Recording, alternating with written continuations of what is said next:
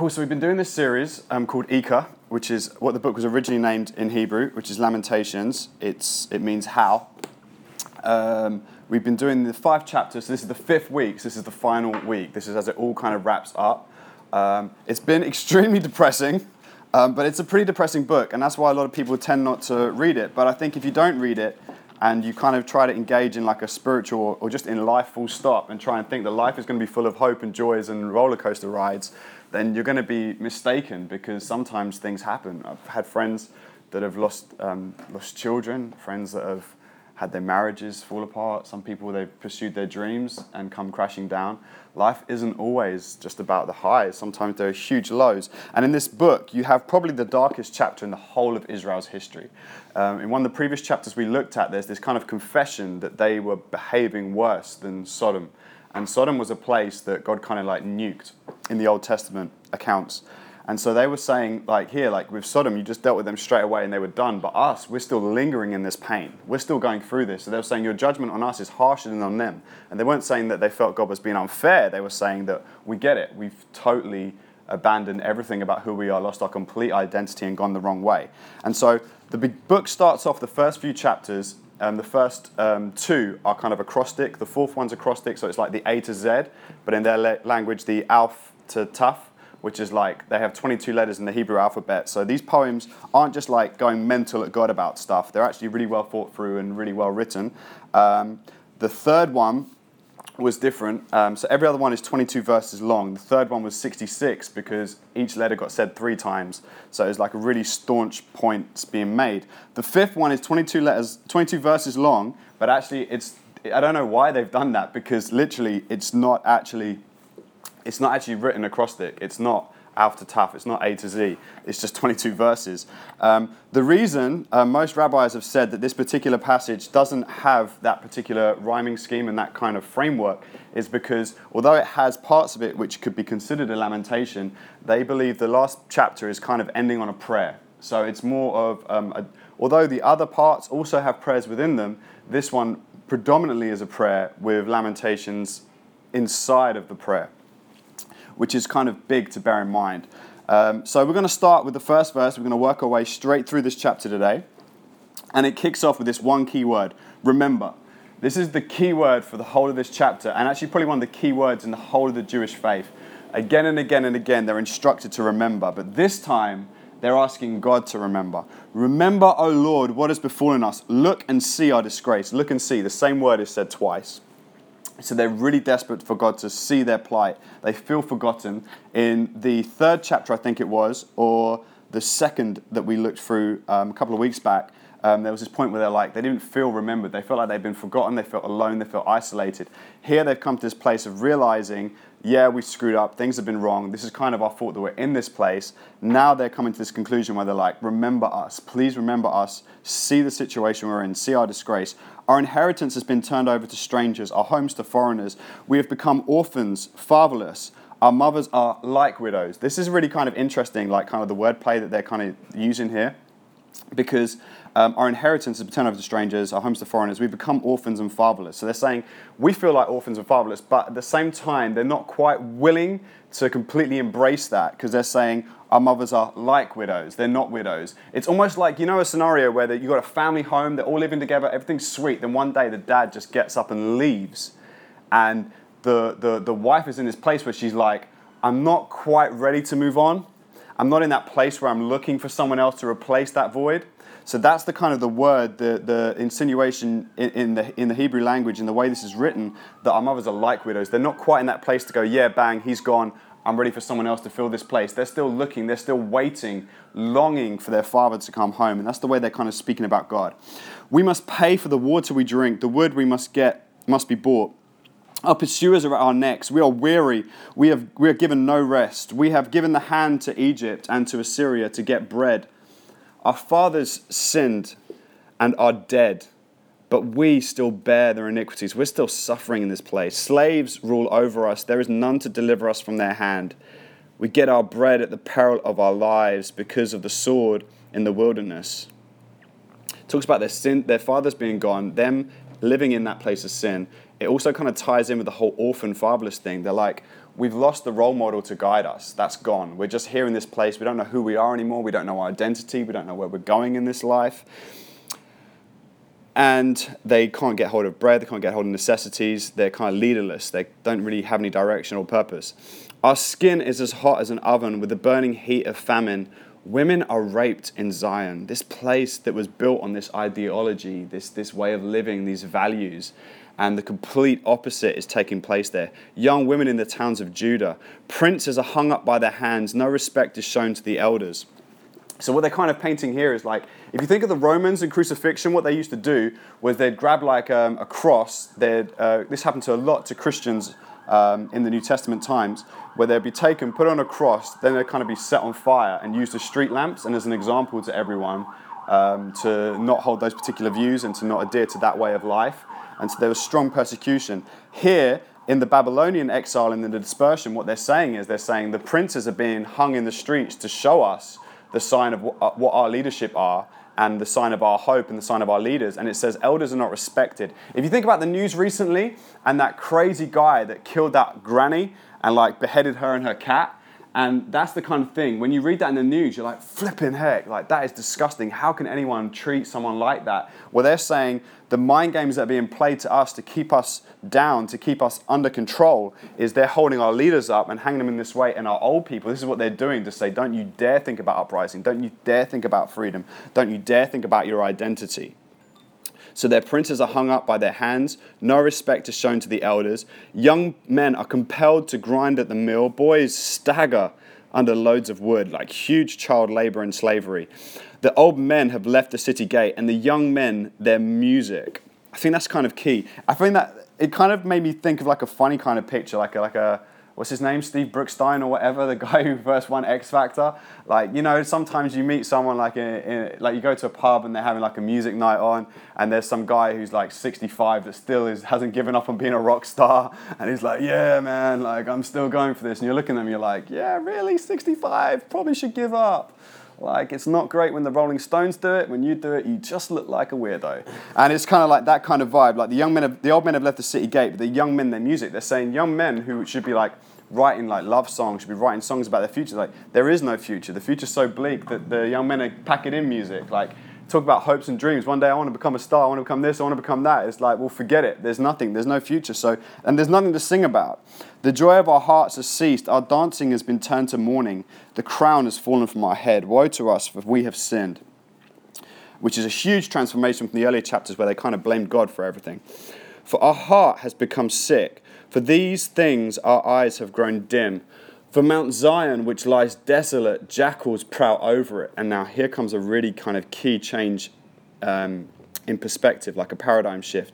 But you, O Lord, reign forever. Your throne endures all generations.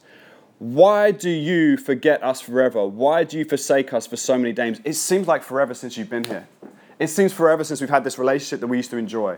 It seems like it's just gone. Like, why do you forget us? We know that our kingdom has passed away, and in earlier chapters, it's almost they won't question that God's passing away, that his power's fading, that he's not who he says he is. They're like, Your kingdom reigns forever. But why does it seem like forever since you're going to ever engage with us again, that you're ever going to connect with us again? Like, why have you forsaken us for so many days? Restore us to yourself, O Lord, that we may be restored. Renew our days of old, unless you have utterly rejected us and you remain exceedingly angry. It kind of says here, why do you forget us forever? Why did you forsake us so many days? Restore to us to yourself, O Lord, that we may be restored. Renew our days of old. We want things to go back to how they were between us. Unless you have utterly rejected us and you remain exceedingly angry with us. The end. That's how the book ends. It's just like crazy. It's crazy. That's the ending. It's like, please, please, please, let's let's reconnect. Let's have the relationship we had before. Unless this is done and like you're totally wanting to lay some more smackdown on us, in which case, carry on. That's kind of how Lamentations ends. And as I was reading that, I was like, no freaking way. Like, how do you end a book like that? We're in the midst of our suffering, we're going through the toughest time ever, Please restore us, merciful God. It says, like earlier in early chapter, your mercies are new every morning. Great is your faithfulness. But um, if you're done with the relationship and you're not really feeling like being faithful anymore and um, you're still vexed, then it's cool, you know. holler back when you're ready kind of thing. And I looked at that and I was like, that's so crazy. But if we look at this chapter, it starts off with Remember, O Lord, what has befallen us. And then at the end it says, Restore us. And then eh, there's this fear that lies in the background unless you have utterly rejected us and you remain exceedingly angry with us. Now, as I was reading this chapter, I started to realize that I think this particular chapter, Lamentations 5, is actually like a person that I've read about before. And we're going to flick over to that right now. So if you've got a Bible and you want to follow, we're now in Luke 23, verse 32. If you're not, it's cool. I'm just going to read it. So Jesus is being crucified at this moment. Um, well, he's been held, he's about to be crucified. Two others who were criminals were led away to be put to death with him. And when they came to the place that is called the skull, there they crucified him, and the criminals, one on his right and one on his left. And Jesus said, Father, forgive them, they know not what they do. And they cast lots to divide his garments. And the people stood by watching, but the rulers scoffed at him, saying, He saved others, let him save himself, if he is the Christ of God, the chosen one. The soldiers also mocked him, coming up and offering him sour wine, and saying, If you are the king of the Jews, save yourself. There was also an inscription over the top of him, a sign saying, This is the king of the Jews. One of the criminals who was hanged railed him, saying, Are you not the Christ? Save yourself and us. But the other rebuked him, saying, Do you not fear God, since you are under the same sentence of condemnation? And we indeed, justly for what we have done, we are receiving our due reward for our actions. But this man has done nothing wrong.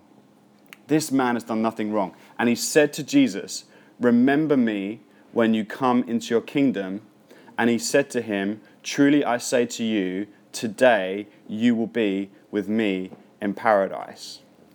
Now, the way I see Lamentations 5 is this I see it as a basketball three pointer shot at the end of the game. The scores are level, actually one behind. The away team is one point ahead, and it's at the three pointer line, and the guy shoots, and this ball has just been hanging in the air. And when you watch those moments in a game where the game is all down to this one shot, it's like the ball is in the air forever, and everyone's just watching it in slow mo. It's like as the ball's coming, it's like, Will it go in? Will babies be born? Will there be world peace? You know, will this make it? And it's this question mark that lingers in the background. Is it going to make it? Is it going to hit it? Are we going to hear a swoosh? Or is he going to miss? Is he going to fail? And that's what's happening in Lamentations 5. In Lamentations 5, it starts off with the plea to be remembered. For the Hebrew people, the idea of being remembered by God is being restored by God, being saved by God, being brought around to a new holistic relationship with Him that is healthy. And so, this book, Lamentations 5, at the end of this chapter, is at the beginning, it's saying, Remember me, restore me to this relationship. But then he ends with the fear that so many of us have in the background, the fear that we have deep down inside ourselves, which is like, restore us to this relationship, remember me. But you know what? If, if, if, if we're cut off forever and if like you've still got more rough to pour out on us, then God, by all means, lay the smack down on all our candy. You know, it's, it's, it's kind of ending in that way. And in this moment, thousands of years later, this ball is still traveling in the air, and no one knows how it's going to go in, whether it's going to be a swoosh, the crowd goes wild, or it's going to be the end of the game and the away team wins. And in this moment, there's this thief that embodies everything about this chapter. Both thieves, either side of Jesus, they embody Lamentations 5. You see, there are some of the Hebrew people that were in the earlier chapters going like, God, you did this to us. This is your fault. We're suffering like this. But then there's a guy like the thief who's like, you know what? I deserve what I'm getting. Like, I've done wrong. I've lived my life the wrong way. We deserve this sentence. We're murderers. We're thieves. We deserve to be crucified. We deserve the condemnation that God has coming for us. But this man has done nothing wrong. He's innocent. And so, in that moment, as he says that, he then turns to Jesus and he asks this one plea, the plea that is in the beginning of Lamentations 5, which is, Remember me. And he says, Jesus, remember me in your kingdom. And Jesus answers the age old question that has been left hanging, hovering in the air Is there going to be a swoosh?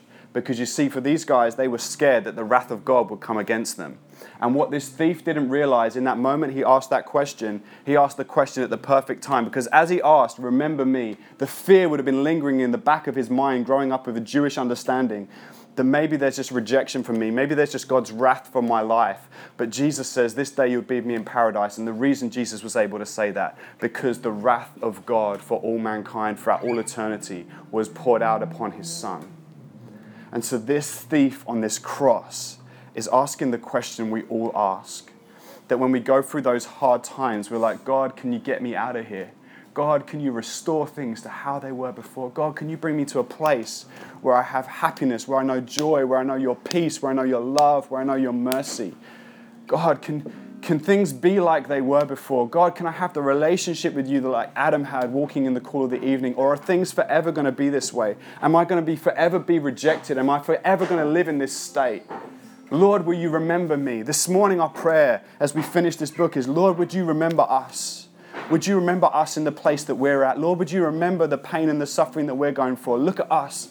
Look at our hearts. Look at our struggle. Look at our hurt. Look at our rejection, Father. And this morning, just like a thief on the cross, we just turn to you this morning, Father, and we just ask that you would remember us in our pain, that you would remember us in our suffering, that you would remember us in our situation and in our hurt. Lord, would you restore us this morning? Father, I thank you, Lord God, that we can come and ask this question, knowing, unlike the Jewish people who ended the book with a fear that you may cut us off forever, that you may pour your wrath on us. We can ask this question knowing there is no fear for us because a thief on a cross asked 2,000 years ago, Remember me in your kingdom. And Jesus said, This day you will be with me in paradise. Lord God, we thank you for your restoration. We thank you that we know you remember us. We thank you that we know you hear our cry and that you have your love for us, Lord God. We just pray this morning, Father, that as we ask you to remember us, Lord, we would experience your grace and your love afresh, Lord God. Your mercies are new every morning. Great is your faithfulness towards us, Lord. We just pray that you would come and you would minister to us, Lord God. In Jesus' name.